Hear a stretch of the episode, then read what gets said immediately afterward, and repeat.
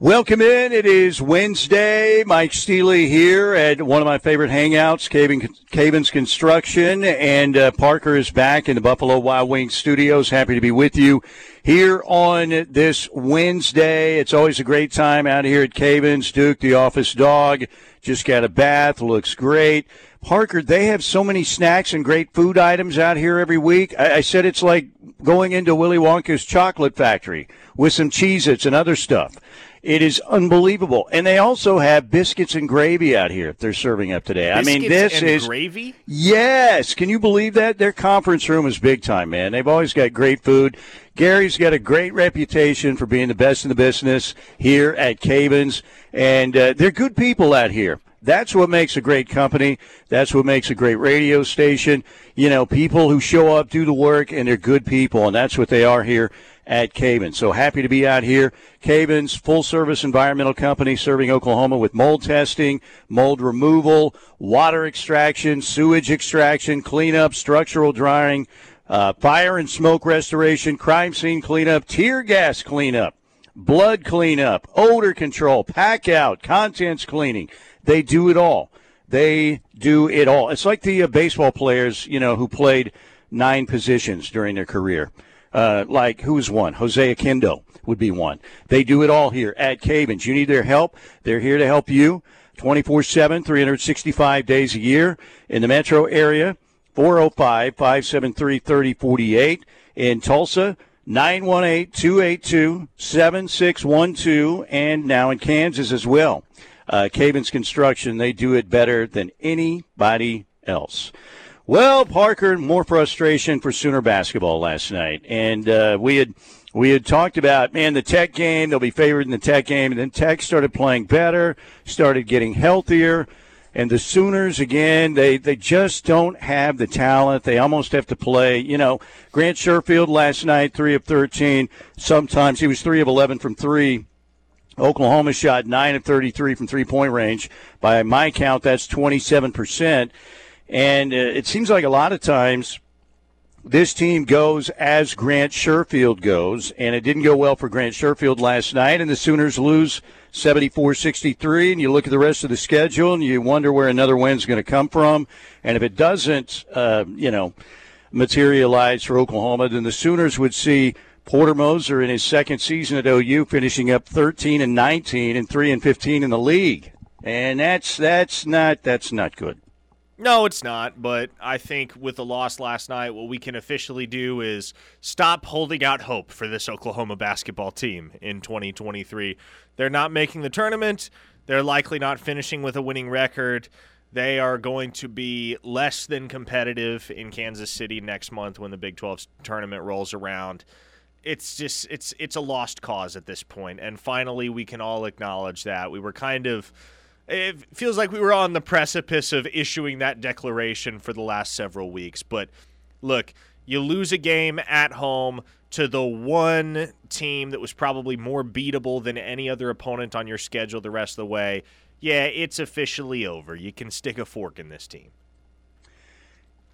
Yeah, and the Sooners go to Ames to play Iowa State Saturday morning, 11 a.m. on ESPNU. Then they uh, they have a game at Kansas State next week, and then they wrap it up, uh, you know, with a uh, Saturday game against TCU at home at the Lloyd Noble Center, and then it's on to the Big 12 tournament. But yeah, it was another rough night, and then you got the news before the game that Bijan Cortes, for personal reasons, uh, left the team. We don't know how long that will be and we really don't know uh, what you know precipitated uh, him leaving the team. But certainly that hurt Oklahoma depth wise last night, and. Uh, all you can do in a situation like this is pray that everything's okay with Bijan Cortes and his family. Like I said, we don't know what's going on, but uh, hopeful for his return to this team. And I, I guess Parker will just have to see what happens there. Yeah, and it's just it's almost like when it rains, it pours for this team. Nothing's going their way. Nothing really has gone their way ever since that victory over Alabama, and it hasn't been all bad. Uh, but man, you look at the second half of this basketball season for Oklahoma, really ever since Big 12 play really hit the grind. Really, whenever they got past the first couple of games, the on ramp to the conference slate man, they've just been battered and beaten and bruised. And I would have to imagine that everybody in that locker room right now is just eager to get this season over with because it's been a forgettable one. It's been an unfortunate one. It's been one where continually they've had one thing after another bounce the opposite direction and leave them sitting here at 13 and 15 and in the cellar in the Big 12. Yeah, no doubt. Tough season for the Sooners. Let's hear from Porter Moser last night afterwards, uh, meeting the media. Obviously, more frustration from Porter Moser. When you're looking 36 minutes into the game, um, I think it was a three, three, three point game, you know, right around four minutes left, and we've just missed so many shots so many layups, so many shots. Um, I thought we did a good job of forcing some turnovers early, creating some offense with that. Um, but um, they weren't playing a couple of the guys. They were just sagging in on a couple of the guys, daring them to shoot. Um, and you got to knock some of those down. Um, I thought in the second half they, they, they, made some championship plays in the last four minutes. Obanor got an offensive rebound. Tyson got an offensive rebound. Um, they drove baseline, flipped it, it kind of airballed, and Obanor got it and laid it up. Um, and then Tyson came flying in, and, and we missed two box outs. Um, we had another one where we had a missed ball screen coverage, so he was able to really throw a nice pass for a slip dunk. Um, really tough plays to make in the last four minutes, but you're, you're 36 minutes into the game, it's a it's a one possession game, and you just just missed an absorbent amount of shots. I think we missed 24 threes and probably six point blank layups. Not good, obviously, uh, for the Sooners last night as they fall 74 63 to Texas Tech. That is our Ortho Central clip of the day. Ortho Central with clinics in Norman, Midwest City, and now the brand new Tri City location serving Newcastle, Tuttle, and Blanchard. These full service clinics treat orthopedic and sports medicine injuries. Mike Steely, Parker Thune with you on the uh, Home of Sooner Fans, the Ref Radio Network. Hour number one presented by Lasher Home Comfort Systems. They will do great work for you. Heating and air needs you need addressed. They'll do it, and they'll do it at a great price with a professional uh, service team. 405- 579 3113. Now the question becomes as the Sooners play out the season, what will this roster look like next year? I believe things are heading in a direction where CJ Noland's not going to be back. Uh, who else may not be back next year? You would think, obviously. Uh, I'm not going to name Groves? names here, Steely, because that's not my MO, but there are several scholarship players on that roster that are not going to be coming back it will be a. Uh, I don't know if it'll be well numbers in football and basketball are crazily different obviously and we've seen uh, what it's going to be 37 uh, new guys coming in for OU when you talk about the recruiting class and the guys in the portal uh, for Brent Venables on the football roster and I would think there would be pretty severe turnover on the basketball roster I think uh, Lo uh, will be back you would think obviously uh, Otega Oweh will be back as well. Uh, the guys that Porter recruited would be back. And other than that, I mean, it's going to be interesting to see what the rest of the roster looks like for OU. Yeah, and that's where the portal comes into play, right? And in college basketball these days, if you want to stay competitive, you want to stay afloat, and you're not a national powerhouse on the recruiting trail like Kansas, Kentucky, Duke, right? You're going to have to be able to go into the transfer portal every single year, identify talent, press for guys that are going to be immediate contributors for your basketball program, and bring them in. I thought Porter did a really good job of that as soon as he arrived at Oklahoma. That was a pretty dire situation. He had four scholarship players that were holdovers from the final year of the Lon Kruger regime at Oklahoma. And he went and got the Groves brothers. He got Ethan Chargois. He got Marvin Johnson. He got Jordan Goldwire from Duke.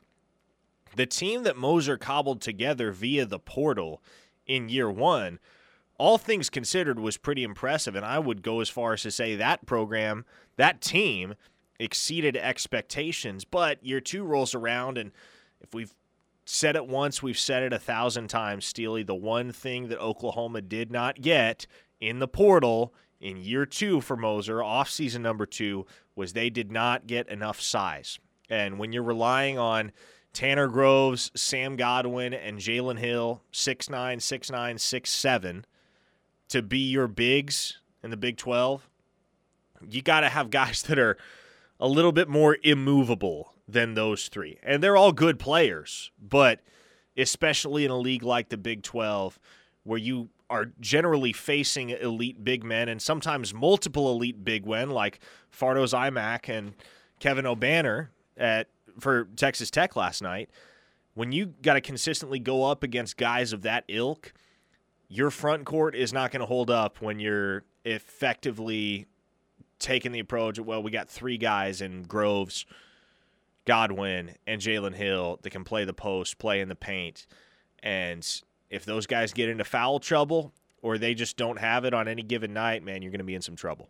And the Sooners have been repeatedly. Yeah, I, I think those guys are decent players who, who play hard, and uh, I think they've got great work ethic, but they're not good enough for this league. And uh, if you're going to play at an elite level in this league, and it's got to be about bringing more talent. And yes, Porter's going to have to hit the portal hard, and he needs to strike gold with uh, some big men. There is no doubt about it. Because next season, man, is uh, is pivotal for him.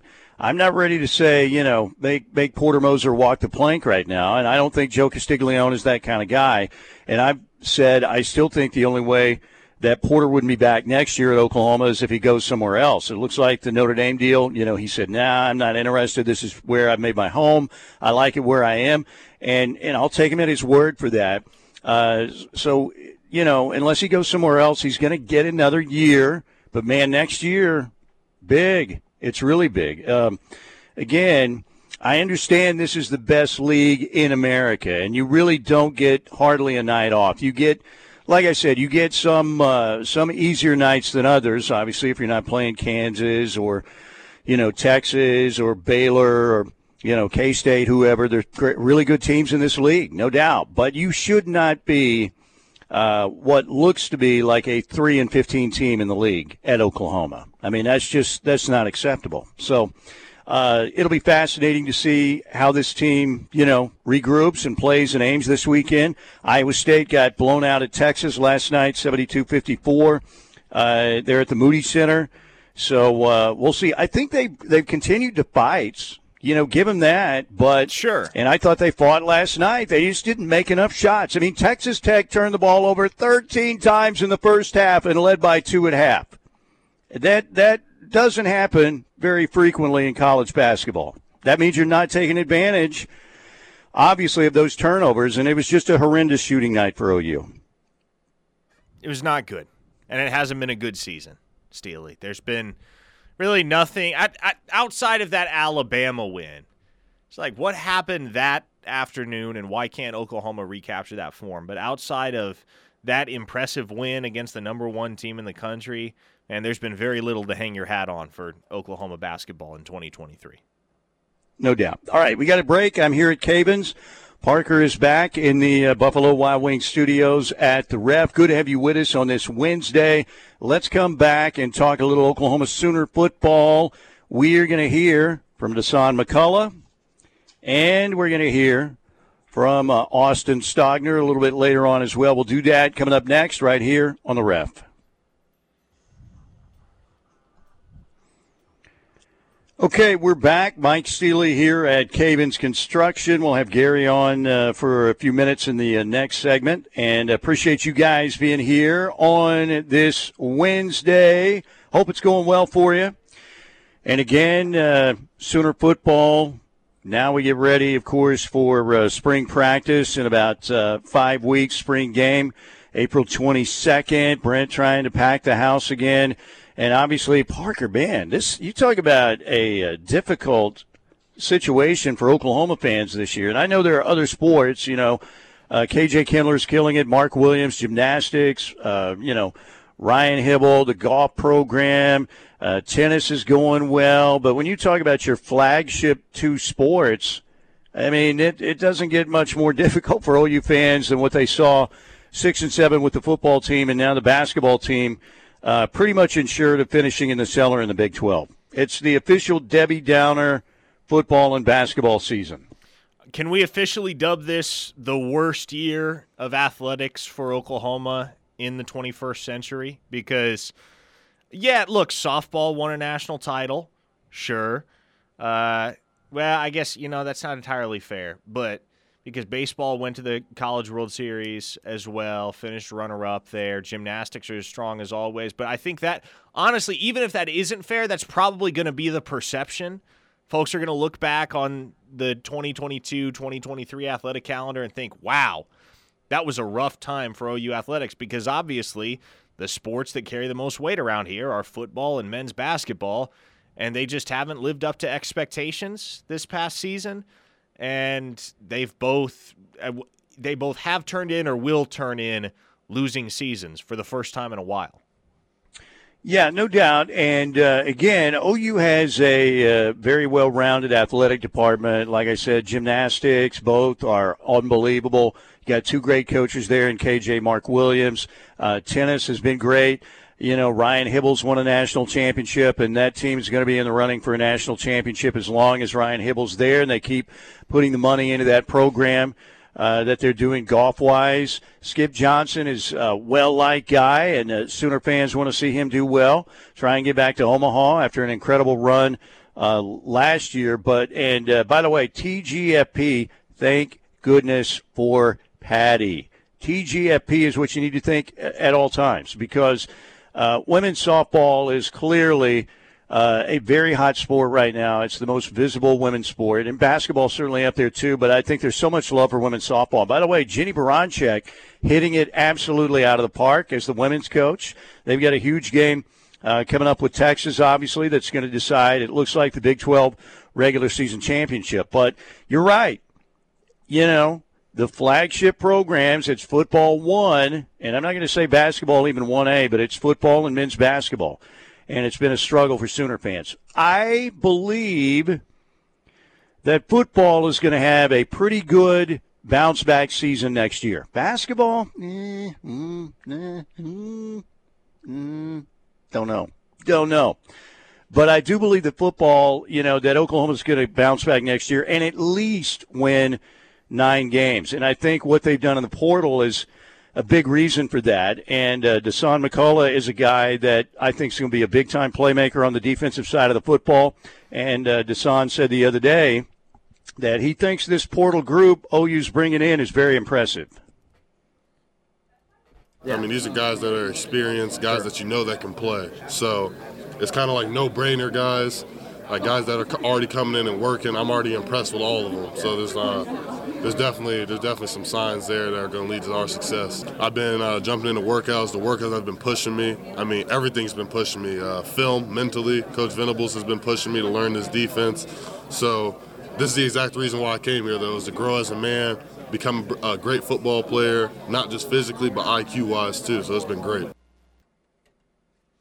There you go. And I think you look at uh, the group of uh, portal guys, and uh, Parker, I think besides uh, Devon Sears at Texas State, Caleb Shaffer at Miami of Ohio, and Luke Elzinga, the punter who comes in from Central Michigan, all the other prospects that are coming in are Power Five proven for the most part, right? Yeah, and I'm not look- sure about and I am not sure about Blake Smith at A and M, but everybody else looks like they're pretty much Power Five proven, or at least made some plays at that level. No doubt, and even a guy like Caleb Shaffer, right? Yeah, he cu- he comes in as a Group of Five transfer, but he was a four-year starter at Miami of Ohio, and when you look at what Oklahoma has gotten from some G5 transfers in the past, you look most notably at CJ Coldon a year ago some of those guys, especially some of those guys with a ton of experience and a body type and a skill set that's conducive to success at any level, you know what? They can be plug and play options regardless of what level of competition they've faced so far. So, yeah, I'm really impressed with this portal crop for Oklahoma, and I think a lot of these guys are going to be immediate contributors. I think Dasan McCullough is certainly one of your starters on defense at that Cheetah position. I think Reggie Pearson probably starts alongside Billy Bowman at safety. And then I think between Jacob Lacey, Rondell Bothroyd, Devon Sears, Trace Ford, you're going to have some transfers that make an impact on the defensive line. And for me, it's all about shoring up the defense heading into 2023, Steely, because that offense was good enough for Oklahoma a year ago to win double digit games. I think. Maybe not good enough to win the Big 12, maybe not good enough to go to the college football playoff, but that was an offense that was good enough and consistent enough to win double digit games. Yeah, and, and again, you got guys who are going to be able to help you on uh, all three levels, right? You've got uh, up front, you've got Bothroyd, you've got Trace Ford, you've got Jacob Lacey, and then on the next line, whether you know Cheetah linebacker, whatever you want to call it, you've got uh, Dasan McCullough, and in the uh, defensive backfield, you get Reggie Pearson Jr. and uh, Kendel Dolby. I know we don't talk about him as a portal guy, but he's a newcomer that is expected to be a, a guy that can come in and make plays for Oklahoma. Uh, what do you think, by the way, of uh, the word that Peyton Bowen again is being looked at at Cheetah as well? Makes a ton of sense. And I think just because that's a guy that's always played bigger than he is at 5'11, 188, he's fearless. He comes downhill with force. He's elite when it comes to run support and in coverage. And so that cheetah spot, I, I, don't think that's the only spot that we're going to see Peyton Bowen at as a freshman. I think he'll see some action at safety as well. But man, the one thing that has always been most impressive to me about Bowen and watching him, both on tape and in person, is football's just easy for him, man. He glides. And you heard Brent Venables echo that sentiment in last Thursday's press conference. He said, "Look, it just it comes easy to Peyton." And when you watch him at the high school level, it's almost just like he's playing on a different difficulty level than everybody else. And naturally, that's going to change as he makes the transition from 6A high school football in Texas to Power 5 football at the University of Oklahoma. But I would be very surprised if you're not seeing quite a bit of Peyton Bowen in the back end of the secondary, both at safety and at Cheetah in 2023 for OU. I'm with you. It's going to be interesting uh, to see again. Dasan McCullough obviously is being uh, looked at there as well, and uh, looks like he's got again a lot of playmaking ability. It's going to be fascinating to see how it plays out on that side of the football. All right, Riverwind Casino. We want to thank them as always. Riverwind 75K Love to Getaway promotion this Saturday night. They are giving away three or I'm sorry, five uh, grand prize packages of $25,000 uh, in cash, $5,000 each to five different patrons. And they've got uh, preliminary drawings where they're giving away a lot of uh, cash and bonus play before that as well, because that drawing will be just before midnight. So Riverwind Casino always with the best promotions. We've got Beats and Bites coming back again for 2022 this summer. It's going to be big time. And again, May 27th, the first show out will be a Blue Oyster Cult and 38 Special. That'll be a great way, way to kick off the festivities. And uh, once again, you can get your tickets online right now at riverwind.com. They're only $5 a piece. It's a great environment if you haven't been out there for the great music, local food trucks everywhere, craft beer from Coop Ale Works. And again, games for the kids. You've got everything out there. Bring your folding chair. Bring your appetite for some great food and some great music.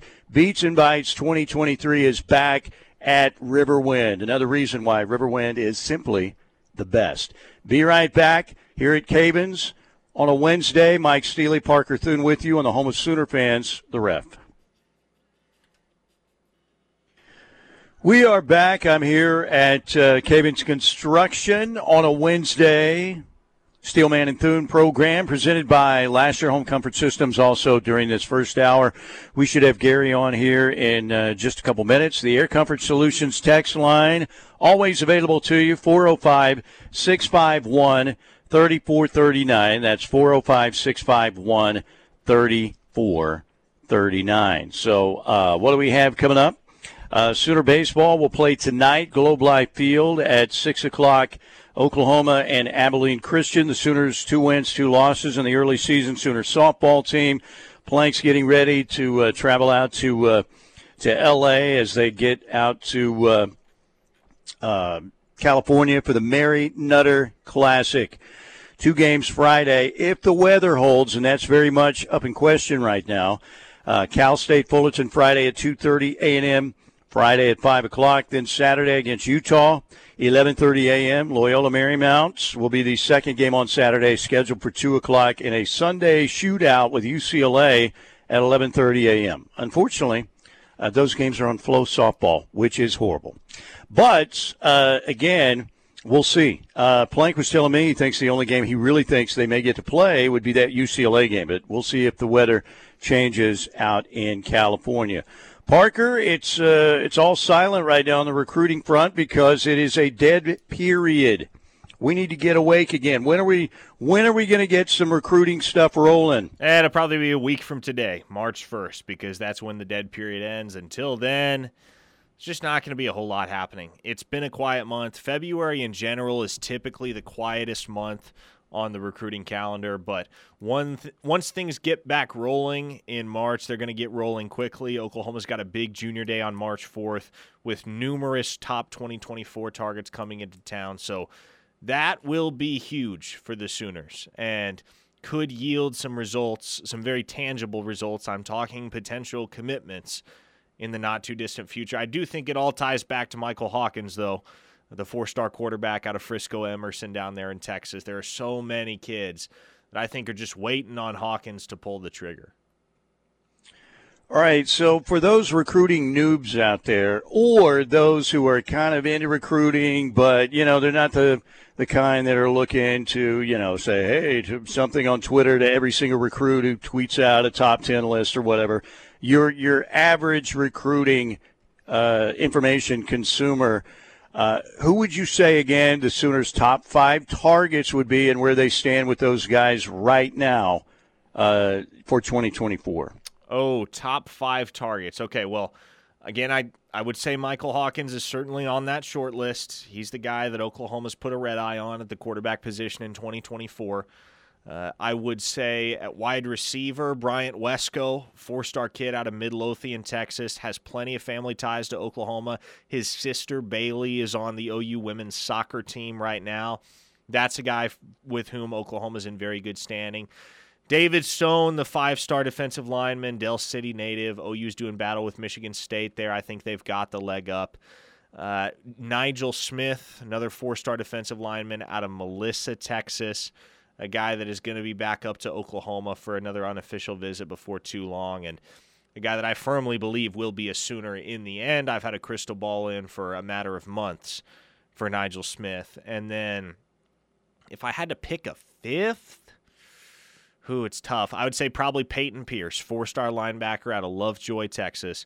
OU and Notre Dame fighting it out there for Peyton Pierce's services. He's got a lot of family connections to OU as well, which is part of the reason I believe that ultimately he's going to end up in the Crimson and Cream. So I think the conversation probably starts with those five guys right now, but there are plenty on the board across all positions that Oklahoma's pushing very, very hard for. Casey Poe, four star offensive lineman out of Lindale, Texas, another guy that's on the short list.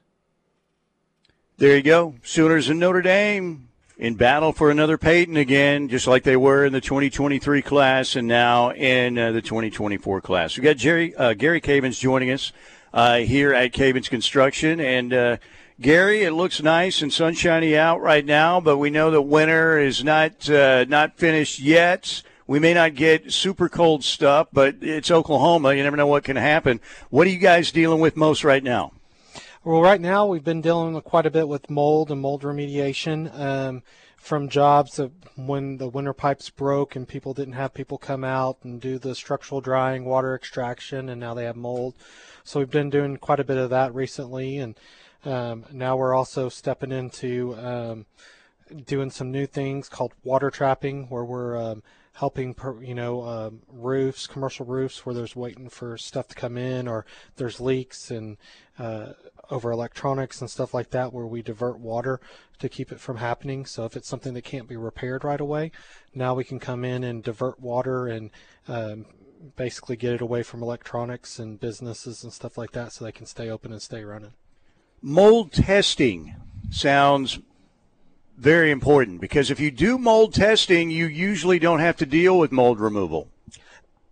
Correct? In well, most, most, cases, it, in in some cases that's true. You know, it's it really comes down to if you know that's a great question, and, and what it comes down to is if you have a water intrusion issue at your business or at your home, you've got to get it re- taken care of right away. Because as long as water can get into the into your property and there's something organic for the mold to grow on and eat off of, and it has that water, then you'll have mold growth in your home or your business. So it's it's something that you definitely, if you have any kind of water issue, water intrusion, you want to get it fixed as soon as possible because the next step is going to be mold testing to see if you have mold. Um, and then the next step is if you if you do have water intrusion and you haven't taken care of it, there's a high likelihood that you may have one of the five bad molds, and it may need to be removed from your home for or your business for your employees or your personal health and safety. So we have Shay and I haven't had. We had a little bit of water intrusion uh, when our AC unit upstairs in the uh, you know in the attic area was leaking. It was a little bit of water hardly, you know, it came through the ceiling. It created a puddle that was really small. Uh, we didn't do any any mold testing on that. When should people? I, I know you're talking about if you know water gets into your home and you see it and there's a lot of it. You really need to have that done. But some for somebody who hasn't seen any real water leakage or anything, is it still uh, a good choice to go ahead and get a mold test every now and then just to make sure, or do you think that's too much? I think that's a little too much. I think that if the signs are there, if you have signs that there has been water intrusion, or if you have um, allergy like symptoms, but they don't go away with allergy medicine, and it's not just Oklahoma, they go, don't go away with the seasons changing and stuff, um, then there's a high likelihood that there is mold in your house. Um, mold can be in your air ducts, they can be in your walls, it can be behind your under your kitchen cabinet, um, it can be from a, a, plumbing pipe that's been leaking from an exterior faucet. Um, there's it can be from the roof leak. It can be from so many different places and stuff like that. So that's why we do a mold investigation and we do testing to find out where the mold's at. But then also part of the investigation is to find out where it's coming from, what's causing it, so that we can resolve that. Because it doesn't matter if we don't resolve the water intrusion and we go ahead and take care of the mold, the mold will come back. I had somebody the other day, uh, last week, say, "Man, I hear you, you know, talk about Cavins and how great they are all the time. What exactly do they do?" And I tried to explain it as best I could, and I said, basically, they do everything, and they do it really well. How would you explain to somebody who said, "What does Cavins do, and what do they do best?" What would you tell them? You know, that's a great question, and the the best way to explain it is Cavins over the years we've done a, a, little bit of everything, which has made us great at what we do now. And we have what we call the big three: Cavins Environmental, Cavins Roofing, and Cavins Maintenance. Those are our big three. That's what we do day in and day out. Commercial maintenance is what we do. We, we work on businesses, strip malls, hospitals, banks, um, industrial areas, anything commercial door, flooring, uh, drop down ceilings, uh, painting, trim work, cabinetry work, assembly of office furniture, um, all that kind of stuff, any kind of maintenance on your business. And then on the environmental side, we have we have water. Uh, so if your home or business floods, we can help you there. Um, we can do water extraction, structural drying, and um, so we can help with all of that now and that's important that stuff's important because you don't want the mold to grow then also under the environmental umbrella we have mold and then we have fire and then we have crime scene and blood cleanup um, so we have all that and now we also have water trapping um, which is new for the environmental side then we have our smaller stuff which is air duct cleaning carpet cleaning dryer vent cleaning on the environmental side and then you go to our roofing side. So basically, we do roofing inspections and roofing replacement. Um, and we can come out and you know go through all that. We use Malarkey products, which are made in Oklahoma products, um, and you know we just uh, we've been doing roofing for a super super long time, um, and we're also getting in that time of year where it's good to have your roof inspected because we're getting ready to head into rain season before too long, and that's when you end up with leaks that cause mold and other stuff. So it's always good this time of year when we're right at the end of winter, getting ready to start spring, have everything inspected. Yes, if the roofs uh, could speak for themselves right now, they're they're saying, "Oh no, here we go again." It's about that time. It's about that time of the year. By the way, before we let you go, has Duke the office dog been in a commercial yet? And if not, I want to sign him to an NIL deal. not yet, not yet. He's laying right there up front. He's always here. He He's is. always here. He what a great dog. All right, Gary, thank you so much for having us out again. It's a pleasure to be here as always, and we'll talk to you again soon. Yeah, and you know, remember we serve all of Oklahoma. We're also licensed in Kansas, Arkansas, and Texas too. There you go. Cavins Construction. They do it all, and they do it the very best. All right, break time right here at Cavins. Gary, the man, has been here, and Duke, the office dog, is right here, just having a great day on this Wednesday. Let's take a break, and uh, we can get to some Air Comfort Solutions texts 405 651 3439. Let's talk more college football. That's the best subject, right? Let's do that when we get back.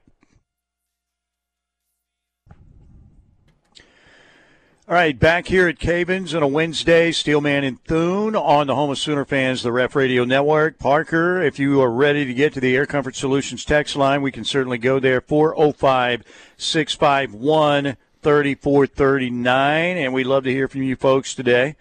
Talking college football, whatever you want to talk about. By all means, blow up the Air Comfort Solutions text line again, 405 651 3439. Let's get there right now for a few observations. Derek on the text line says, I really think people are sleeping on Trace Ford. I know he's injury prone, but if he's healthy and has a whole summer with Schmitty, watch out. I agree with that, and I think the whole key that you're talking about is uh, Trace Ford being healthy because when he has been healthy, he can get after the quarterback and make some plays. And uh, I like him, Oklahoma kid. I know Oklahoma State fans aren't real happy with him right now, but you know he he had always. Uh, you know, thought about coming to Oklahoma and didn't get the offer, and now he's got his chance.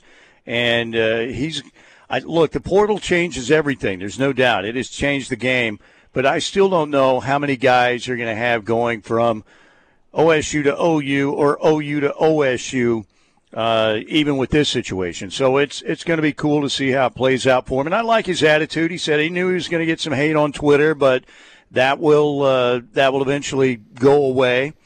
And uh, again, if he's healthy, he's going to be a he's going to be a guy who's going to make plays for OU. Yeah, I thought it was interesting Monday when I shared the airwaves with Teddy Lehman. He said, "Look, I think best case scenario for Oklahoma, Trace Ford and PJ Adebawore are your starting edges in 2023. And look, there are going to be plenty of guys that rep at that spot. R. Mason Thomas, Ethan Downs, even a guy like Jonah Laulu, for instance. But I think Ford, when he's healthy, and PJ Adebawore, assuming he's all that he's cracked up to be once he's going up against collegiate offensive linemen on every snap, those are the two guys that have the highest ceilings right now at the edge position for Oklahoma. R. Mason Thomas is close, and I think the world of that kid.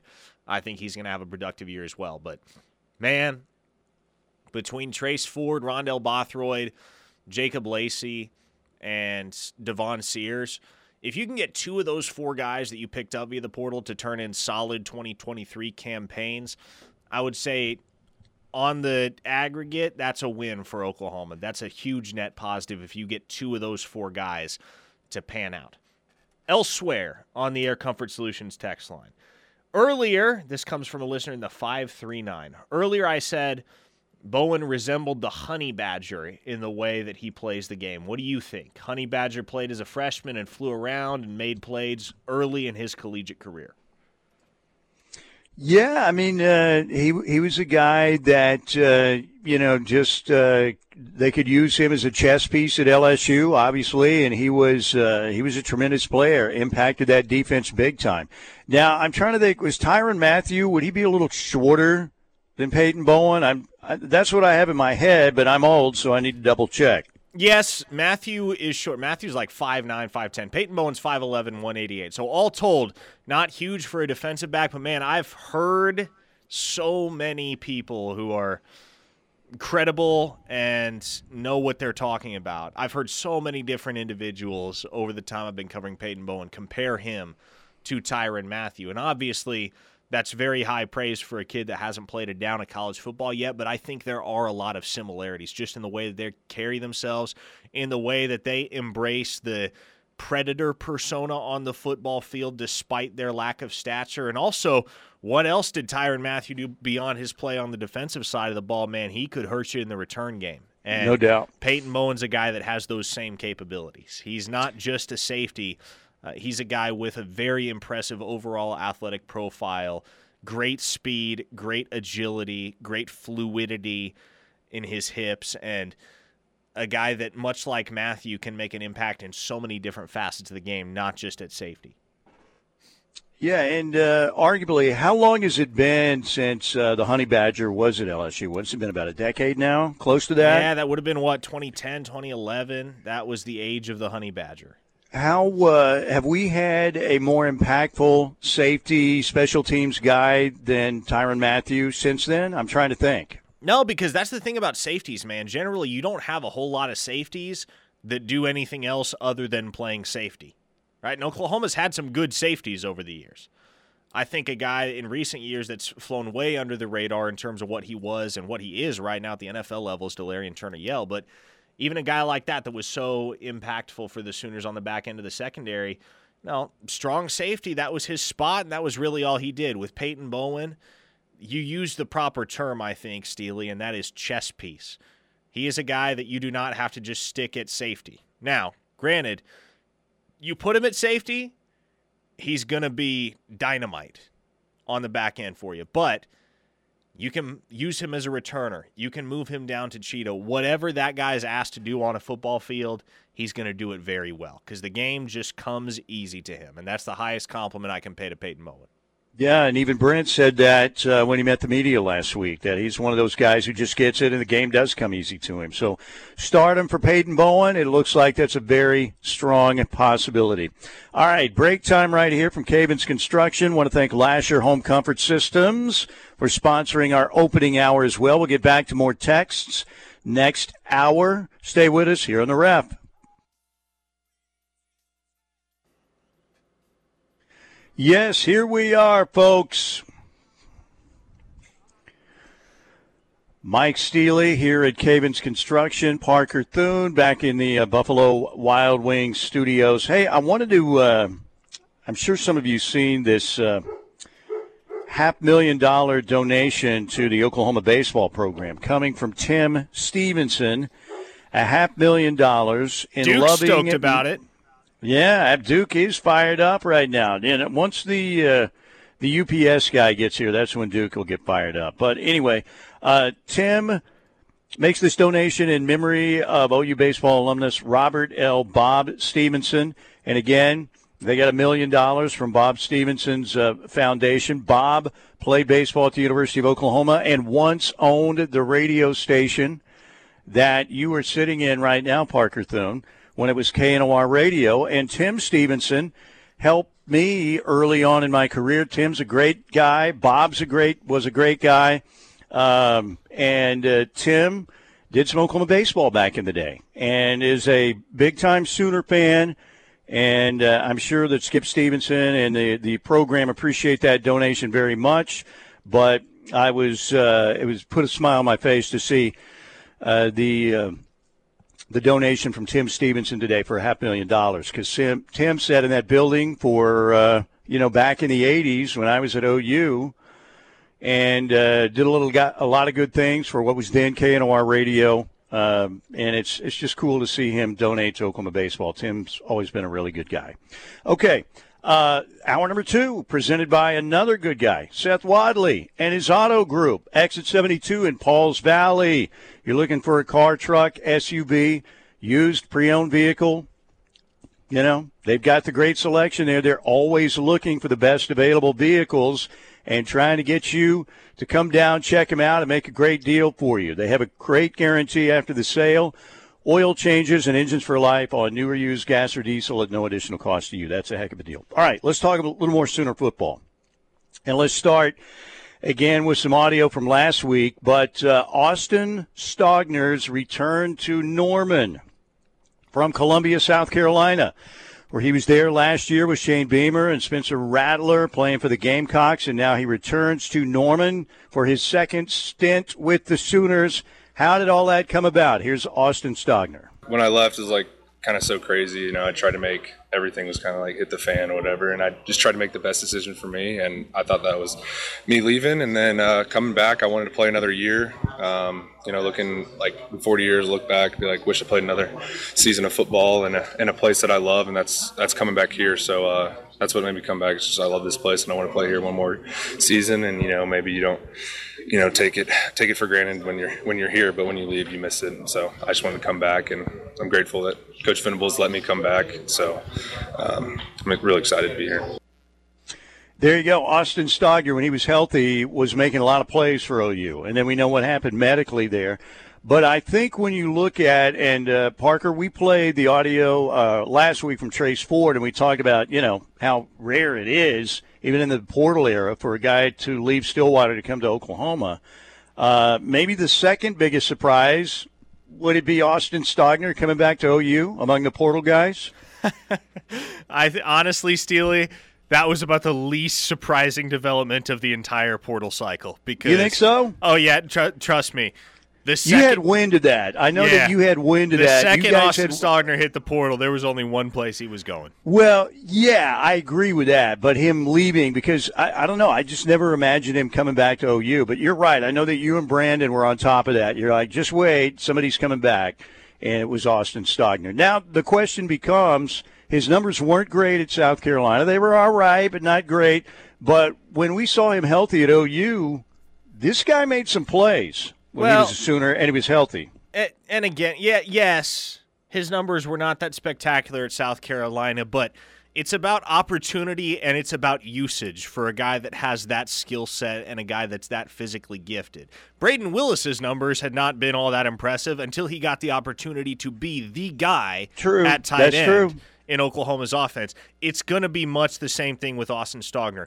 When that guy's healthy, Steely, there are very few tight ends in college football who are as dominant as he is. So, with the assumption, uh, with the presumption that he's going to be the guy at tight end for OU, and yeah, you have Blake Smith, yeah, you got Kaden Helms, yeah, you got Jason Llewellyn.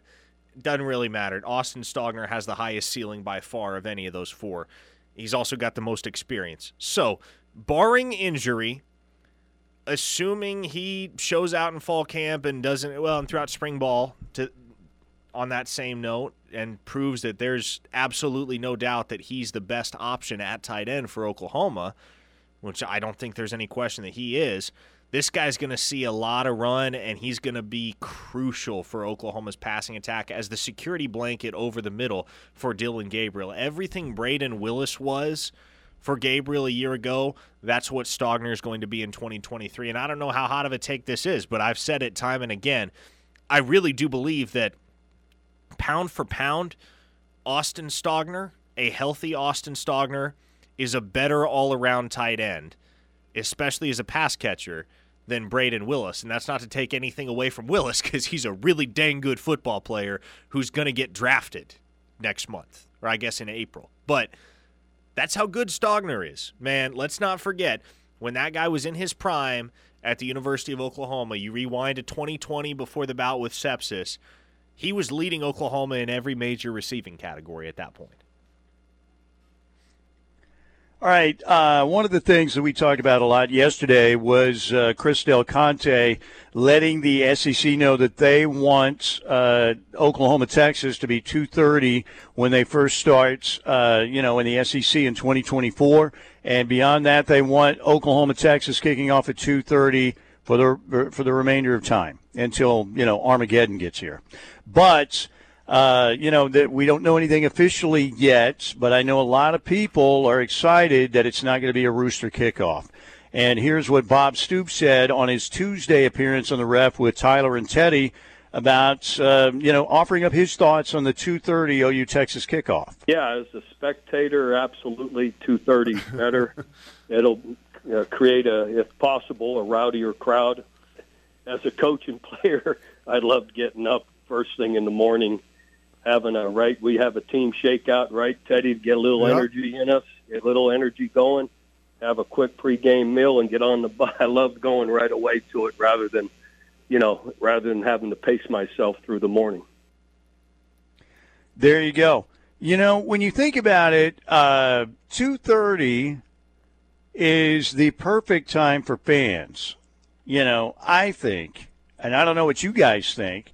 Um, you know, we have always looked at it from a media perspective. Now, I'm not doing post game like I used to do for many, many, many years, about 25 years of post game. Uh, and I haven't done that in a while. We do pregame, obviously, and then you've got Tyler and Travis and Parker is there for all the media sessions. So, you know, I'm sure 11 a.m. for them. It gets them home earlier and then stuff like that. But from a fan's perspective, to me, 2:30 is is clearly the spot you want because you don't have to get up early. The reason we call it a rooster kickoff, roosters don't get up at 11 a.m., but they're crowing when you need to get up to get there to your setup for an 11 a.m. kickoff. That's how they became rooster kickoffs. And then, you know, you come back and you're probably back at your tailgate 2.30 or 3 o'clock. And, you know, I guess the hardcore party people could be there until midnight or whatever. But to me, you don't have to get there early. Can get to your tailgate uh, and you can spend, you know, how, a lot of time tailgating, you know, watching that 11 a.m. game and then getting over to the stadium uh, to watch uh, the Sooners or whoever you're going to watch, obviously in the in the 2:30 time slot, and then you've got plenty of time to tailgate afterwards into the evening. So. Um, I don't know. I, I, would think that this is going to be something that they will probably get. Um, again, we have talked about Parker. We just don't see it being anything beyond like 6 p.m. because of the uh, difficulties with traffic and you know the difficulties with alcohol that could be a big problem if it would kick that late. But I think 2:30 is is perfect. You know, the stigma has kind of become if you're in that 2:30 game, what it's a regional window, you know, unless you're the uh, the SEC game or whatever. But at least with ABC, it was usually that situation. And big noon kickoff on Fox certainly changed that. The 11 a.m. slot became a lot bigger.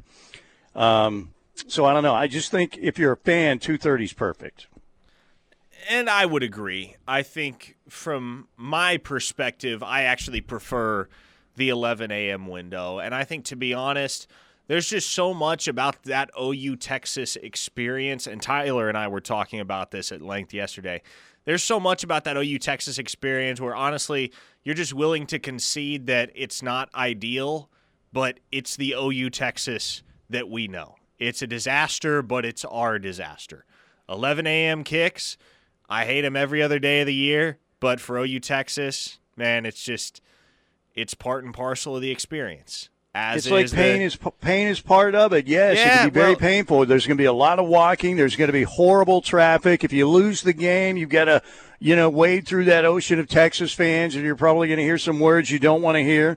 But that's part of the experience, and it's kind of like going through Jerry Schmidt's workouts. It may not be fun, but it's going to make you better and you're going to remember it. That's the thing. You will have vivid memories of every single OU Texas game you attend. For better or for worse, it is always one of the most memorable days of the year if you're a Sooner fan or you're a Longhorn fan. And the concessions are not great. The stadium's always hot. You're going to get sunburned. You're going to have long lines to get beer or water. There's going to be a ton of foot traffic. There's going to be a ton of actual traffic that you have to cope with throughout the day.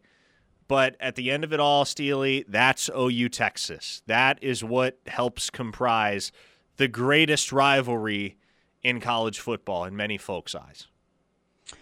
I hear the plumbing at the Coliseum in Rome is uh, maybe more up to date than uh, it is at the Cotton Bowl. And I know they've true. tried to make they've you know uh, you know what that's what the Cotton Bowl should do since it's an old facility. We need to bring back gladiator games. Is what we'll do. We'll bring back the gladiators. We'll put Brent against Muleshoe in the first matchup. Are you not entertained? I would take Brent. No, maybe we should put Jerry Schmidt in there against Muleshoe. Oh gosh, how quickly would Schmidt finish him? I mean, that would be just awesome. And then, well, who would be the guy giving the thumbs up or the thumbs down? Mm, who the emperor be? Mm, Switzer seem, seems like he's a little bit on Muleshoe's side. Okay, so yeah, Switzer has divided loyalties. Let's make him that guy. Yes, and I think it should be like Mortal Kombat. Finish him and then Schmidt with the finishing uh, move.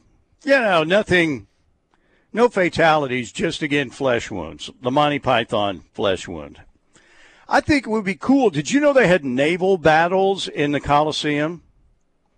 Naval battles? Yes, How? they could like bring water in there, and I I don't know, but you will see. Google up the Coliseum naval battles. So we could have some naval battles in there in the Cotton Bowl too. But I definitely want the gladiators back. That would be awesome. Okay.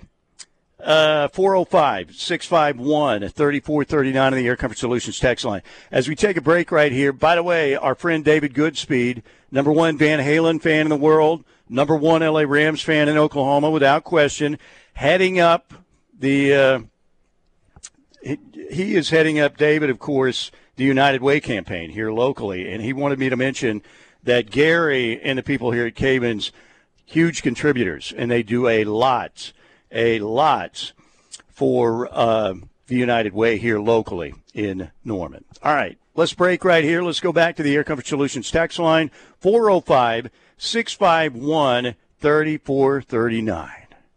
The Gladiator gear.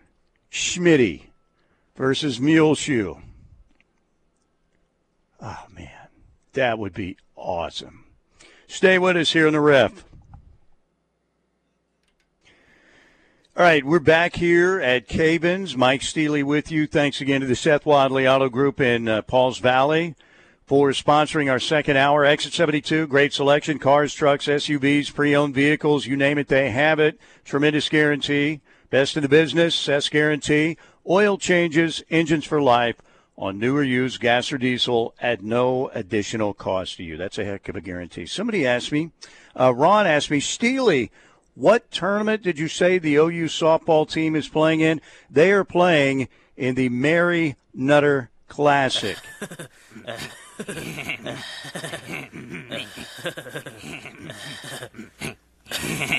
I think that's what Ron was looking for right there. A setup. And you got it, Ron. You did it.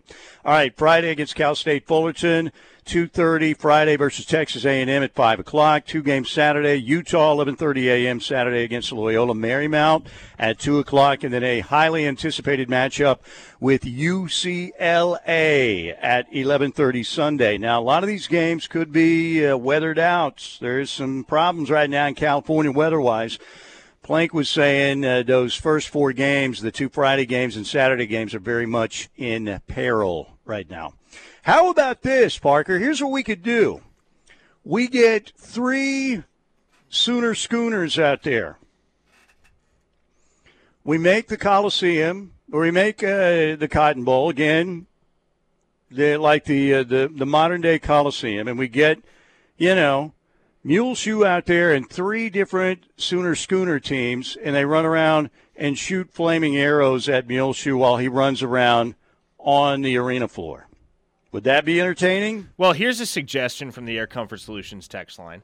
Give Mule Shoe a 25 yard head start and release 11 cheetahs to chase him down before he reaches the Cotton Bowl tunnel. Awesome. There you go. Now Oh, I I don't like know. that. I don't know whether that's in reference to actual cheetahs or like Dasan McCullough cheetahs. yeah, you imagine Dasan McCullough and Peyton Bowen chasing him. Just running I down like Mule that. Shoe. So okay, so he has 25 yards, and he he survives if he hits the Cotton Bowl tunnel. Is what we're saying. I'm I'm gonna go ahead and say if Peyton Bowen is one of the cheetahs that's assigned the duty of chasing down Mule Shoe, he ain't getting even halfway to the tunnel. Well, uh, I do. I can visualize though the three Sooner schooners flying around shooting flaming arrows. Now that might be kind of fun.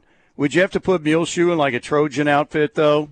I don't know. Somebody else on the text line said, "Wouldn't Mule Shoe be a chariot archer since he prefers the air attack?"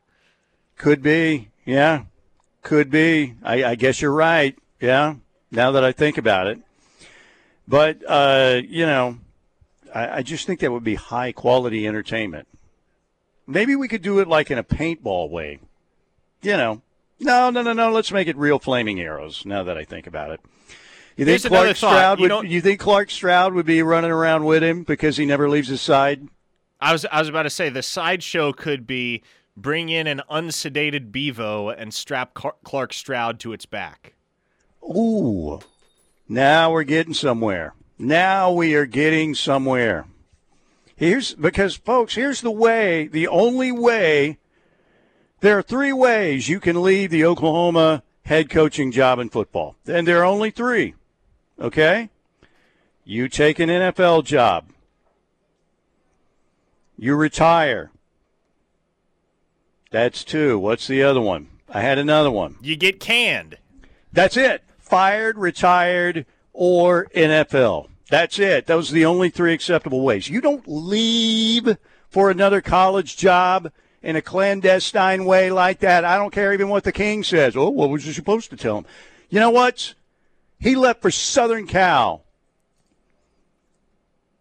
Bad memories. Very bad memories. And yes, did he run from the SEC? Hell yes, he did. No, he ran to USC, Steely. He Oh, wasn't running yeah. he wasn't running Yeah. from the SEC, he was running to USC. That you know that happened in some kind of promotional meeting, I, right? I, I can just imagine How do we Muleshoe spin sitting, this, guys? Yeah, Muleshoe's just sitting at the glass dining table at some tiny condo in LA while he's waiting to move into his mansion. And he's got a stack of index cards in front of him, and he's brainstorming one liners, one liner wow phrases that are really going to help restore his reputation. Oh yeah. What do you think, guys? Okay, how do we spin this? Lincoln, this is a problem, you know, that you ran from the SEC because clearly you did, but we appreciate it, but clearly you did. So how do we spin this? How about we change the narrative and we say, you didn't run from the SEC, you ran to USC. Brilliant! That's it right there in a meeting. That's how it happened. I don't care what anybody says. That son of a bitch will never be forgiven. And I'm telling you again, there are only three ways you leave the OU job retired, fired, or NFL. Anything less is unacceptable.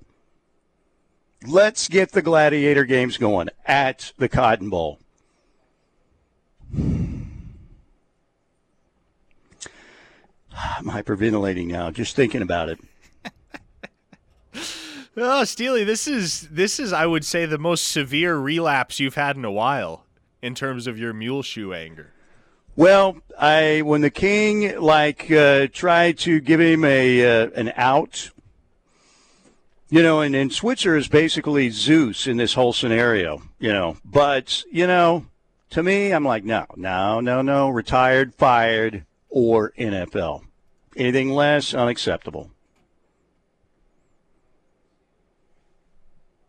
Yeah, I'm, I'm, I'm trying to catch my breath here. Okay, 405 651 3439. 405 6. And that man was handed the keys to the mansion. And it wasn't good enough.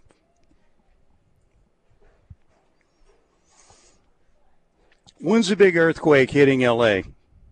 Is that still happening? I mean, who's to say, Steely? Isn't it on the San Andreas fault? So it could happen Mm-hmm. at any time. It's just a matter of when when is Muleshoe going to anger the football gods to such a degree that they elect to move the tectonic plates in retribution. Again, no fatalities, just some flesh wounds that aren't really severe. Yes, the tectonic plates crack the earth, and sailfish come spewing out to spear Muleshoe. That's Steely's ideal scenario. Uh, on the text line, calm down, Steely. I can see your forehead veins through my headphones. we need a segment of just Steely going off on anything. That's what old people do in their old age, man. They go off on stuff. I can't help myself. Somebody can't said help it. Somebody said, "What about death, Steely? Is dying while head coach at OU not acceptable? Die with your visor on." Well, yes, that's that's acceptable. But you know, we're talking about the realistic three ways out. That's it. You know what? That's it. Retired, fired, NFL. So anyway, I thought I was getting uh, out of the anger stage. I really thought so too. You know, the king pulled me back into that. I blame Switzer for that.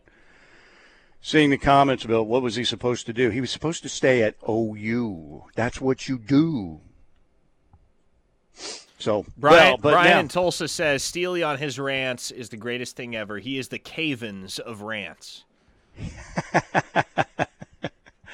I like that. What did, what did we ran against the other day? Oh, technology. The pitchers having that electronic device in their back pocket. Look, that there are signs. I'm not an underground bunker guy, but when you start seeing these signs, go get you know, go get some supplies and start digging. All right, go get some supplies and start digging.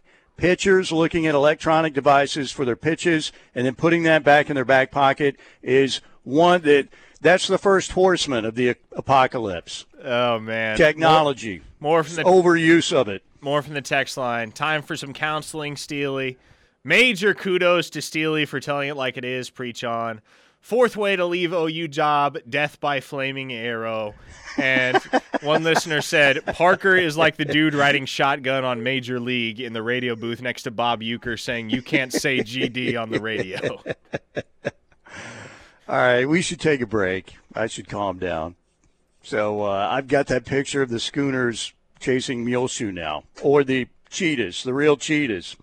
All right, break time. We're going to switch our attention for a few minutes to a little Thunder basketball because the stretch run begins.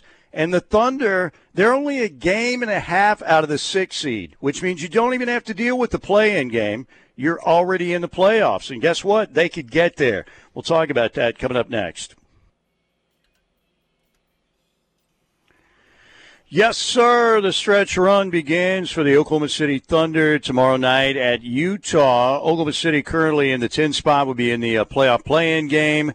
Utah is a half game back. The Blazers and the Jazz a half game behind Oklahoma City, just outside the playoff picture. So this will be an interesting matchup tomorrow night, 8 o'clock. Thunder at 28 and 29. Brandon Rahbar joining us on the Riverwind Casino Hotline. And uh, Brandon, we appreciate your time.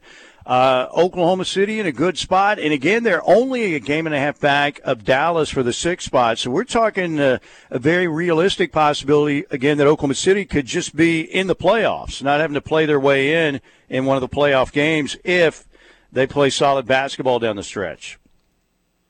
Yeah, this this team, like you said, one game from being 500, far exceeding what people thought going into the season. Of course, the big reason being Shai Gilgeous-Alexander becoming a top 10 player, superstar this season.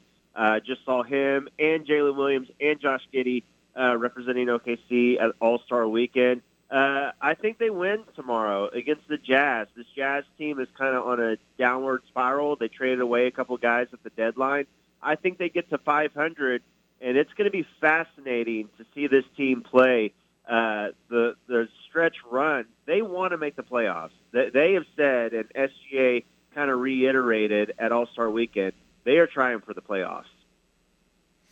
Brandon, I feel like we need to get your thoughts on the trajectory of Russell Westbrook's career and the most recent chapter uh, in that very serpentine story. Obviously, the former Thunder legend ends up going to the Houston Rockets, then the Washington Wizards for a year, last couple seasons with the Los Angeles Lakers. Well, gets bought out by the Utah Jazz, and now he's headed to the Los Angeles Clippers. Like I think it's been pretty obvious for the last few years that Russ, at this point in his career, he's 34 years old, feels like the guy's just kind of ring chasing. Is he ever going to be? If, is he ever going to find himself in a situation where he can win an NBA championship? I, I think this is his best shot. You know that that Lakers team that was supposed to be a title contender. You know, Russ kind of became the scapegoat. If you ask me, uh, there was a lot of dysfunction with that team, and just the roster construction was was pretty bad. And Anthony Davis, LeBron James missed a lot of games. Uh, before that, with the Wizards, you know, they hadn't made the playoffs for a few years before him, and haven't made it you know, since he's been gone. I think he was good with the Wizards and with the Rockets. He's obviously not what he was, and we knew here as OKC fans and media that, you know, once he got older, lost some of the athleticism, he wouldn't quite be what he was. I still think he can be a positive player, though, in the right situation. And I actually think this Clippers team makes sense. They have a lot of good shooters. Uh, they have, you know, two superstars in Kawhi and Paul George when they're healthy. They've been better lately. I think with a limited role and uh, being surrounded by shooters again, and kind of let letting Russ be a playmaker, I think he's in the most positive situation he's been in in quite some time. Brandon Rahbar, guest, dailythunder.com, Twitter superstar, joining us on the Riverwind Casino hotline. Uh, where are we going to put J Dub, uh, Jay Williams, now the Santa Clara, uh, Jalen Williams, uh, and uh, in terms of great Thunder draft picks, considering where they got him, you can talk about you know what what uh, Durant was a Seattle pick, Russ was an Oklahoma City pick, James Harden again, pretty good. Uh, there have been some other good ones by Sam Presti, but it, this Jalen Williams J Dub pick looks pretty good. I mean, it looks really good, Brandon. Yeah, he was picked number 12 overall. And what's funny is some people at the time thought that that was a reach. And of course, you know, if you were to redo this draft now, um, he probably goes top five. He's been that good. Uh, right now, he's probably uh, by most like rookie rankings and rookie ladders. When you look like ESPN and NBA.com and things like that, he's ranked number three right now, the number three rookie behind uh, Paolo Banchero and Bennedict Mathurin. I think you can make a good argument that he's been better than Bennedict Mathurin when you look at efficiency and overall impact. He's been really, really. You know, I I think obviously Russ was a great pick where he was picked. James Harden was a great pick where he was picked, but those were still you know top six picks, uh, top five picks. Uh, Serge Ibaka was a great pick. He was in the twenties, but if Jalen Williams continues this trajectory that he started as a rookie, um, he could go down as as one of the all time best picks in Thunder history for sure. Brandon, there were a lot of folks on social media. There's plenty of discourse. I'm fairly certain you were one that I saw chime in uh, over NBA All Star weekend, really stumping for Isaiah Joe as a three point contest candidate that got snubbed. And look, he's been one of the best three point shooters in the league statistically. The third year man out of Arkansas, obviously averaging 8.3 points per game for Oklahoma City. But long term, uh, you look at his status on this roster, what he can bring to this organization as a role player, how much value do you think he holds? Oh, I think he holds a lot of value. Like you said, he's only 23 years old. He is still incredibly young. He has the number six overall net rating in the league. Like when you look at on off, the Thunder is so much better when Isaiah Joe is on the floor. Uh, he gave he gives Shai and Giddey and J-Dub a lot more space to work with. Uh, obviously, his shooting is just knocked down. He's number two in the league right now. He was number one for a while. And if you look at like three points made per 100 possessions, he's top of the league. He is just a dynamic shooter, but he does other things too. He's showing up in other stats like you know like loose balls and and things like that, like hustle plays and things like that. He's showing up. So I think that he's a little bit more than just a typical three point shooter. You know the the Thunder have wanted a dead eye three point specialist for a long time. They had guys like they had good ones like Anthony Morrow Daequan Cook was decent. Alex Abrines, Isaiah Joe, far better than all these guys, and they have him on a minimum deal for two more years. Yeah, pretty amazing, no doubt about it. All right, before we let you go, Brandon, uh, things yeah, obviously after the trade deadline look a lot different. The West is going to be very interesting. Clearly, uh, Denver setting the pace there. Uh, I don't think anybody obviously is catching the Nuggets. You've got Memphis in the two spot, Sacramento in the three spot. There's another good Thunder draft pick, right? Domantas Sabonis.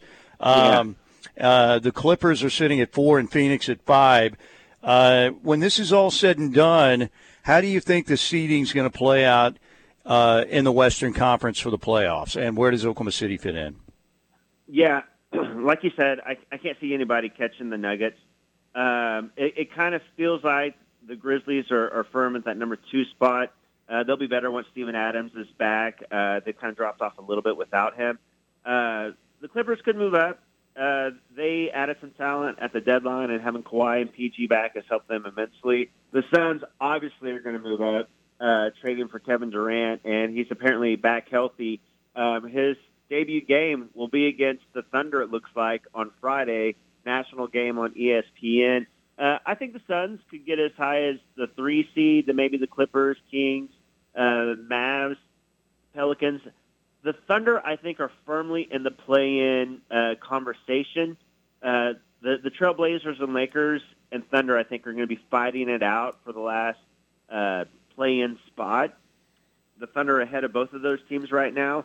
Um, I, I, I think the Thunder will end up being like the the 10 spot uh, playing spot. I, I, there's just something about this team. They keep exceeding expectations, so it would not surprise me whatsoever in a year that they were supposed to, everybody thought tank for Wembanyama if they ended up in a playing spot. Now, Brandon, I actually want to throw one more question at you here because Nate McMillan was just let go as head coach of the Atlanta Hawks.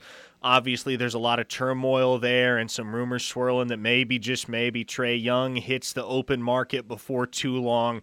If things deteriorate between the Hawks and Trae Young to such a degree that both parties are ready to move on, you think the Thunder get involved there? With Trae? Yes. Uh, that, that's a great question. Obviously, Trae and his family, Oklahoma born and bred, they love Oklahoma. Uh, I know for a fact that his dad is still a Thunder season ticket holder and is still a Thunder fan. Obviously, Hawks are his number one team now, but Thunder definitely still his number two team. He grew up a Thunder fan. I think it would be tough to make it work, like money wise. And it seems and like a bad fit too, doesn't it? That, yeah, that's what I was going to say. And fit wise, I just don't. I think as much as the Thunder would love to have Trae Young, I just don't think that the fit makes sense. They already have so many guards. They already have so many on-ball guards. I just think that it would be tough for what the Thunder are doing, and they want jumbo-sized big guys. Uh, and Trae just doesn't fit that mold as much as they love the guy. Yeah, and, and look, I love Trae, his dad Ray. Obviously, I'm you know driving by the uh, the Young Family Center that they're doing construction on here in Northwest Norman every day, pretty much, and it's awesome. But it just uh, it wouldn't seem like a, a good fit in Oklahoma City, as crazy as that sounds, because Trae's obviously a tremendous player. Hey, Brandon, we appreciate your time. Thank you very much. We will talk again soon. Absolutely, Mike Parker. Have a good one. There you go. Brandon Rahbar joining us on the Riverwind Casino Hotline. Speaking of Riverwind, 75K, love to get away promotion happening right now. Remember the first half of the promotion, we gave away three $10,000 travel vouchers from Ray's Travel to a bunch of lucky patrons out at Riverwind. The second half of the promotion, they are giving away this Saturday night. Now, the drawing begins at 7 p.m., all right? They're going to give away a bunch, I mean, a bunch of cash bonus play, and prizes up until just before midnight. So you can hear your name called between 7 and basically 11:59 p.m. And then at 11:59 p.m. they are going to give away five grand prize awards to five patrons. $5,000 cash each. Get out there, keep playing with your wild card, getting the extra entries, as many extra entries into the drawing as you can. That's how you do it by playing with your wild card. And again, just before midnight, Saturday night, five lucky Riverwind patrons are going to end up with $5,000 in cash each. That is another great promotion from our friends at Riverwind Casino, the 75K Love to Get Away promotion. They had the Mad Dash for cash, $95,000 in cash bonus play and prizes in the month of February at Riverwind. Another reason why that's Riverwind. That's what they do. That's what they do. That's why they're simply the best. All right, one more segment. We'll get to some texts when we get back. 405 651 3439, Air Comfort Solutions text line here on the ref. Yes, here we go. We are back. Good to have you with us. Cavins Construction, just like our friends at Riverwind, they are awesome. Best of what they do mold testing, mold removal, water extraction, sewage extraction, cleanup, structural drying, drying, uh, fire and smoke restoration, crime scene cleanup, tear gas cleanup. Maybe they could clean up after the uh, the gladiator games there at the Cotton Bowl. Odor control, pack out, contents cleaning. Some of you, uh, you know, need odor control. So again, 24/7, 365 emergency water extraction available they're just a call away. Uh, trucks, dryers, cleanup, build back. They are your one stop shop with flooding. City and work regions. How about Norman, Ardmore, Pauls Valley, Purcell, Oklahoma City, Edmond, Tulsa, Bixby, Jenks. They also now are in uh, Arkansas and Kansas. Uh, look them up on Facebook, Instagram, and Twitter. It's Cavins, C A V I N S, Cavins Construction, and online at cavinsconstruction.com. Here in the metro area, you can call them up at 405 573 3048. And in uh, Tulsa, 918 282 7612. And uh, David Goodspeed, the, uh, the, the guy who is heading up the United Way campaign here in the Norman area, tells me again that Cavins is big time in giving back to the Norman community in the United Way. That's good to hear. Okay, Parker, do you want to get a couple texts in before we get out of here? Let's go right to the Air Comfort Solutions text line and see what the folks are saying. Uh, what's up with T.A. Cunningham? That would be the high four star defensive lineman, formerly from Georgia, now out at Los Alamitos in California. I, I don't really get the sense he's going to be a Sooner, and OU still recruiting him, still pursuing him. It just feels like there are higher priority targets and higher percentage targets at that position. sounds like a sleazy mule shoe move to me. Uh, it actually doesn't have anything to do with that. There's a very legitimate reason why he moved out to Cali. But no, yes, let's make it a sleazy mule shoe deal. Okay, you know, we enough. control the narrative here. That's true. Steely, You know? when was the last time OU finished with a losing record in football and basketball? I don't know. That was a good question. I was going to try and look that up today, and I got behind on my editing, so I didn't get to do that. I'm trying to think. Golly, that would be. What was uh, the 98? Well, the 98 team wouldn't have had basketball losing record. That's a really good question. We need to research that. Tyler McComas, you have five minutes. Squirrel and Norman asks, do the Sooners have a burner freshman wideout receiver on campus now? Uh, no, they don't have early, any early enrollees at the wide receiver position. Both Keon Brown and Jaquaize Pettaway are going to be arriving in June. So those two both got plenty of speed, especially Pettaway. He's one of the fastest wide receivers in this whole cycle, top 100 kid overall, regardless of position in the 23 class. So he'll be an asset for Oklahoma. Uh, another listener says Stogner is a jag. I beg to differ, but you're entitled to your opinion. One asks, "Do we know why Stogner left in the first place?" Sounds like he thinks it was a mistake to leave. Uh, yes, he he does think his, it was a mistake to leave, and you don't even really need to read between the lines to get that sense from Austin Stogner. Uh, the way he expressed it to me at media sessions last Thursday, he just he made a hasty decision in the wake of all the mule shoe drama. If he had it over again, probably wouldn't leave. But after he spent the year at South Carolina, again, he had one year of eligibility left to use. He was always coming back home. And Oklahoma is the place that means the most to him. Uh, he loves the university. He had a bit of a hot and cold relationship with Joe Jon Finley there for a while, but uh, those two have grown closer. And the expectation, of course, is that Stogner is going to be option A1 at tight end for OU in 23 and could have a year that's similar production wise, if not better, than what Brayden Willis did a year ago. Okay, here's here's one to close on from Alex on Twitter. Steely, your three favorite food groups determine the conference you're in. What conference are you in? Then I'm in the Mexican barbecue pizza conference. What about you, Parker Thune? Oh gosh. Yeah, you uh, Mexican and pizza are definitely definitely fact. I, I don't know what the third one would be. Probably not barbecue for me. Barbecue is a little too heavy most of the time. I can only do barbecue every so often. I don't know. That's a good question. All right. Mexican Well, and pizza definitely high on the totem pole though. You have time to ponder that and maybe uh, fill us in during uh, Locked In. TJ Perry's out here to save the day. This man does everything. He he really is the MVP. He really is. Okay. Uh, once again, we want to thank everybody out here at Cavins. They're awesome. I mean, the food out here, this is like the Cavins almost has their own uh, cafeteria here. It's very nice. Amanda, it's awesome. Thank you. Okay. I want to thank Gary and the crew out here. They're always super professional and super nice. Duke, the uh, office wonder dog, as well. Always great to see Duke. And uh, great to have you guys with us again today. Let's get locked in. Coming up next with Parker and Tyler McComas right here on the ref.